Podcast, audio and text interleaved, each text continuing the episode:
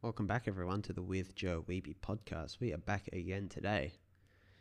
Intrinsic and extrinsic, we're deep. We've been talking about this since episode 86. You can go back to there if you want to get back up to speed on this section of the podcast. 13 to 15 minute episodes each is the average at the moment. Kind of good in bulk. People enjoy doing it in the morning, I know, on the commute to work, on a bit of a morning run. Some people put it uses the podcast to put them to sleep you know how, how are you going to use it? Who knows? But hopefully it just fits somewhere it can be anchored into the routine of the day. Just want to make this easy for you guys. And yeah we've been heavy lately on you know i'm just a big advocate of intrinsic you know internal reasons for doing things motivation and internal rewards rather than extrinsic. And i'm really hard on this stance. My life is a reflection of it right? So extrinsically, why external wise, nothing will be that impressive about me for sure. But intrinsic is where I just focus all the time and attention. It's like if I do things that are intrinsically satisfying, it's like life is so defensible. It's so hard for things to actually go wrong and bring you down. So I'm just like so big on this. But again, this is what works for me. So sorry for the ramble. I don't normally ramble. Uh, I normally get straight into it. But every now and then, it's good to just reflect. But yeah, I want to talk about the benefits of intrinsic reward state. Real simple concept. So instead of just talking about why extrinsic not like that ideal, why they're risky, like everything might feel fine, sure. If you just love what you're doing for the status it gives you, the money, you might go your whole life unchecked, right? You might like the image you get on, um, all the likes you get on Instagram. There's so many different praise you get from your work. You might love all those things. But the problem with extrinsic, obviously, is that it's being decided by others. Value is being decided by others. So when their opinion changes, you've got to move with it. It's a moving target. It's more effortful and it's heavy. It's burdensome. That's the metaphor I used, the an- analogy I used, rather, of the heavy leaky jars that leak. He- what did I say? Heavy leaky jars. Right? They're heavy, they're never full. You always got to maintain it and it's burdensome. And that's how I think about extrinsic stuff and insecurity. So I'm a big, you've heard me talk episodes 49 ish, 50. Um, the dates were like for those, I think, 1st January 2021 and 31st December 2020, thereabouts, on interests. I'm a, oh, Scott McEwen and I, in our scope of work, we're just all about interests. Passion is not a word that pops up often, funnily enough. I know that's big in a lot of personal development spaces and motivation spaces. For me, it's more about interest. Interest is pure, and interest is always intrinsic, really. If you think about it, interest in internal. It's kind of got the int at the start, which means it's part of the internal suite, which I love, and and it means it kind of comes from you very hard to fake, especially over long term, being interested in something. Whenever I'm working with people, it's the primary, it's not a secret, it's the primary thing I look for is they're interested in what they're doing because interest brings follow through. Interest is a pure engagement in the thing because they love that thing. Um, so far, you know, limited, limited scope, but limited kind of runway, but so far that works for me. People are interested in the thing. They do it I guess, for no money if they had their MVO covered. Sometimes I set up arrangements like that as a test. Would you do this if the only thing you really get out of it is being able to do it? And it was sustainable for you. MVO. So interest plus MVO, powerful combination. And again, this is just anecdotal, works for me. Um, but that's the power of it because it comes from within. It's like a source of fuel that is regenerated internally. It doesn't need to come from the outside. It's not the leaky jars. They're never really that full. It actually is, put it this way, it's a sustainable, you know, infinite resource of motivation and, you know, curiosity being scratched. And that's how I think of that's why interest is so intrinsic. Passion, on the other hand, has a lot more of an emotional I think, dynamic to it, way I understand passion. And emotion is much more fleeting. I love what I heard the other day. I think was it. I think it might have been the subtle art of giving not giving a fuck. The book, which is like you, you know who's run completely by emotion? Three year olds and dogs. And that's why everything's so sporadic and chaotic. So that's the difference. So, yeah, follow through is a big one. And it makes sense. That's the benefit of being intrinsically and interest based with your rewards. Yeah. And I guess one of the notes I put here is like, you know, if you want money or validation, if you want external things for what you're doing, it's really hard to motivate people to do something because that means you have to give them a good financial incentive, most likely, to do everything you want them to do. Now, the reason you don't have to do that is most people don't actually work that way. But for some reason, when we're thinking about incentives, we always just resort back to financial and status based incentives. Sometimes the incentive is just being able to work on that thing. You know, so if, if people are just about money, and I used to find this in real estate, because real estate attracts a lot of short term thinking because it's very flashy. It's got big shiny object syndrome, right? It's very flashy from the outside. And so you get a lot of people a little bit cutthroat. That's why it's got a bad reputation. Because if you're here for the shiny objects, you're just going to beeline for the shiny objects, regardless of what kind of um, what kind of loops you got to. Oh, what's the phrase I'm looking for? you know, regardless of whatever dirty little deals you got to do along the way, basically. And so it's beelining directly to the outcome when you're in it for an extrinsic reward.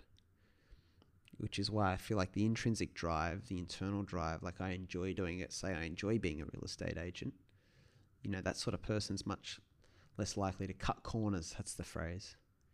Freaking hell, you'd think I'd be a bit more articulate by now. 95 podcast episodes. See, that's another benefit of the intrinsic I want to talk about. So, follow through is a big one. But yeah, related to that, secondly, oh, sorry, I'd say follow through, alignment. I'm jumping ahead a bit, but also like long term players. You, you give them more permission to be a long term player when you're intrinsically driven. So you'll be able to see and test this and see if I'm full of shit with this podcast, right? there's just no way this is going to become the Joe Rogan show overnight, Joe Rogan experience overnight, the Tim Ferriss show overnight. It's going to have to be a really long haul if it's going to get um, more distribution.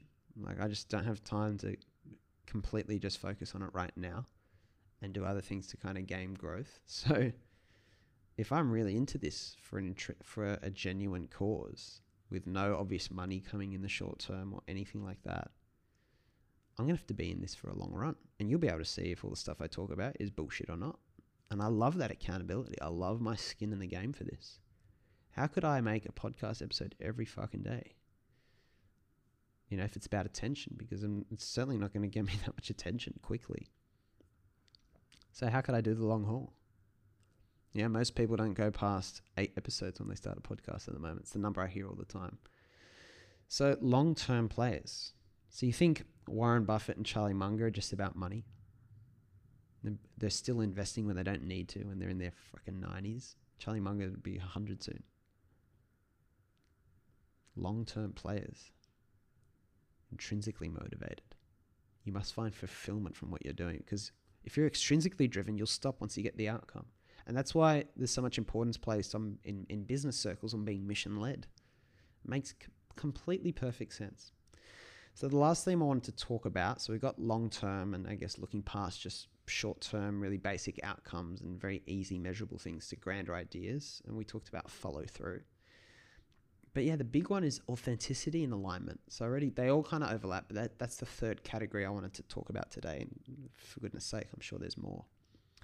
It's just alignment. And I've found this, you know, in my life. I can audit my experiences, I guess, since leaving school and you know the nonprofit journey super aligned right amazing lifestyle um, amazing time in my life i got into real estate real estate you know it's just a funny like I had so many things happen so many things change different business partners moving around stuff like that. So it didn't end up being what what i what i was meant to sign up for. So it was a real crazy topsy-turvy journey.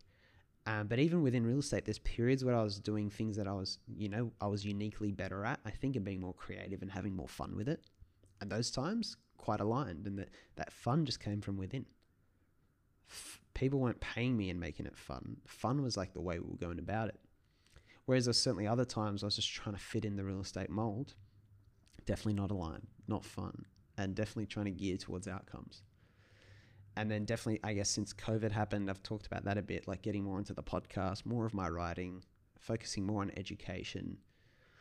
It's been really aligned. Then and then even before nonprofit uni, not really like number one kind of choice, I guess, on my list. So I felt that tension, and I called it three dead years in in our book. So authentic and aligned life. So if you get to do a lot of things that intrinsically motivate you, it's going to be very hard, very hard for your life to be bad. In general. To finish, there's a, a metaphor I used in, in the book, uh, 18 and Lost So We. It's coming out soon. And it was in my chapter, and it's called the orchestra metaphor. And it's basically this idea of you're born, in meta, you know, metaphorically born in front of an audience and you have no idea what you're doing. But you're up there on stage and it turns out you're the conductor because you're the conductor of your own life. Because you have no idea what you want to do and you want to please all the people that are looking at you because they're kind of shouting at you, expecting you to play music. And you've just got this this bunch of musicians behind you and all these instruments and you don't know what you're doing. It's very natural to start listening to the to the to the crowd, also your fellow musicians for what to play. But the crowd, the audience, all want something different no one wants exactly the same thing. That's the extrinsic. Coming from the outside, everyone wants something different. So if you're trying to play to that, trying to appease that, you'll be moving from um, opera to stuff that's more upbeat to jazz and blues, and you're just hopping all over the place because you just respond to the loudest voice you hear at any given point in time. That's if you're impressionable and just trying to please the crowd, that's how you play. Because of that, you only create noise. That's that would be bullshit. And if you're listening to the musicians, the people in your life, each of them just wants to play violin if they're a violinist, or drums if they're a drummer. They want a bigger part to play. So the people in your life, uh, you know, through no fault of their own, are biased to tell you to do more of the thing that they think's best for you, which is normally in tune with their instrument. You know, the lawyers tell you to become a lawyer, the doctors tell you to become a doctor so on. And then what I guess I, I realized with this analogy is that you start living when you start blocking out what people are saying. You don't mind if the people leave, and you start playing the music that comes from you. You learn how to compose, and you learn that it, you can't listen and get it from the outside, it must come from within. And then once you start conducting, you control the musicians in your life. You ask them to play a role in your life, just like you can in theirs. But this is your performance. And now it's consistent and it's clear. And because it comes from you, you're enjoying it and enables it to all flow really well. And then maybe people are going to leave, maybe musicians and the audience members might leave, but what will come back instead are people who now want to be part of your song. And suddenly you've refilled the room with people who like the music you play if you are playing for no one. And what I call one of my favorite blog posts and ideas in general that I've ever talked about or put a, put my spin on and published is the audience of none. They are happy to watch what you would perform for no one, and that is the purest um, advert advertisement and endorsement I can make for following primarily intrinsic drives and seeking intrinsic rewards in your own life. So the question: What's something small that you're listening to the crowd for? And what are things that intrinsically motivate you that you do for an audience of none? And then you can think about how much time you're actually spending on those things right now. And then you can think about what you're waiting for, which is the hard question to answer. And I'd still do this. And you can realize, you know, you don't know how much time you have on this planet. So you got to follow the last episode and maybe start thinking about your bucket, just giving it competition because it's hard to make big jumps and moves, but it's easier to take small steps that are going to lead eventually. You know, it's like you want to design a website, something you always want to keep putting off, keep putting off. You just design the header. You just focus on doing that first, and then you feel like doing the rest of it. This has been the With Joe Eby podcast. Thanks for joining us today. We'll see you again tomorrow. And remember, as always, that the best way to open a thousand doors for you is to concentrate on opening doors for others. That's it.